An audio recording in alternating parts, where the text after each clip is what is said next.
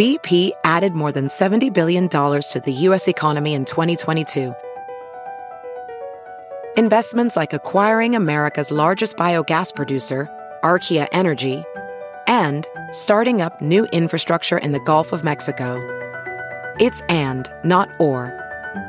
See what doing both means for energy nationwide at bp.com slash investing in America.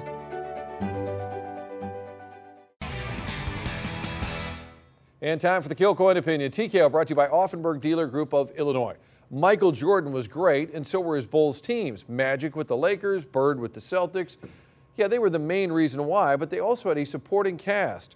Which brings us to Bradley Beal. He scored 53 points on Sunday, 55 points on Monday. First time since Kobe Bryant in 2007 that an NBA player had 50 or more points in back to back games.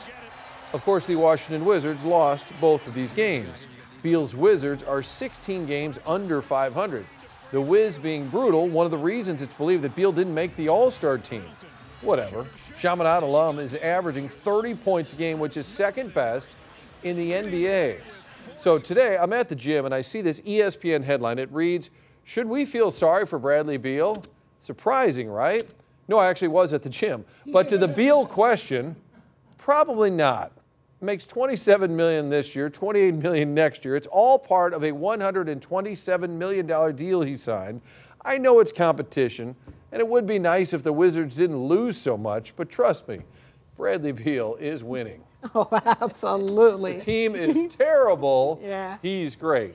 He's working. I for saw the headline. Should we uh-huh. feel sorry for him? I said, I probably was like, not. probably not. Probably yeah. All right, Martin.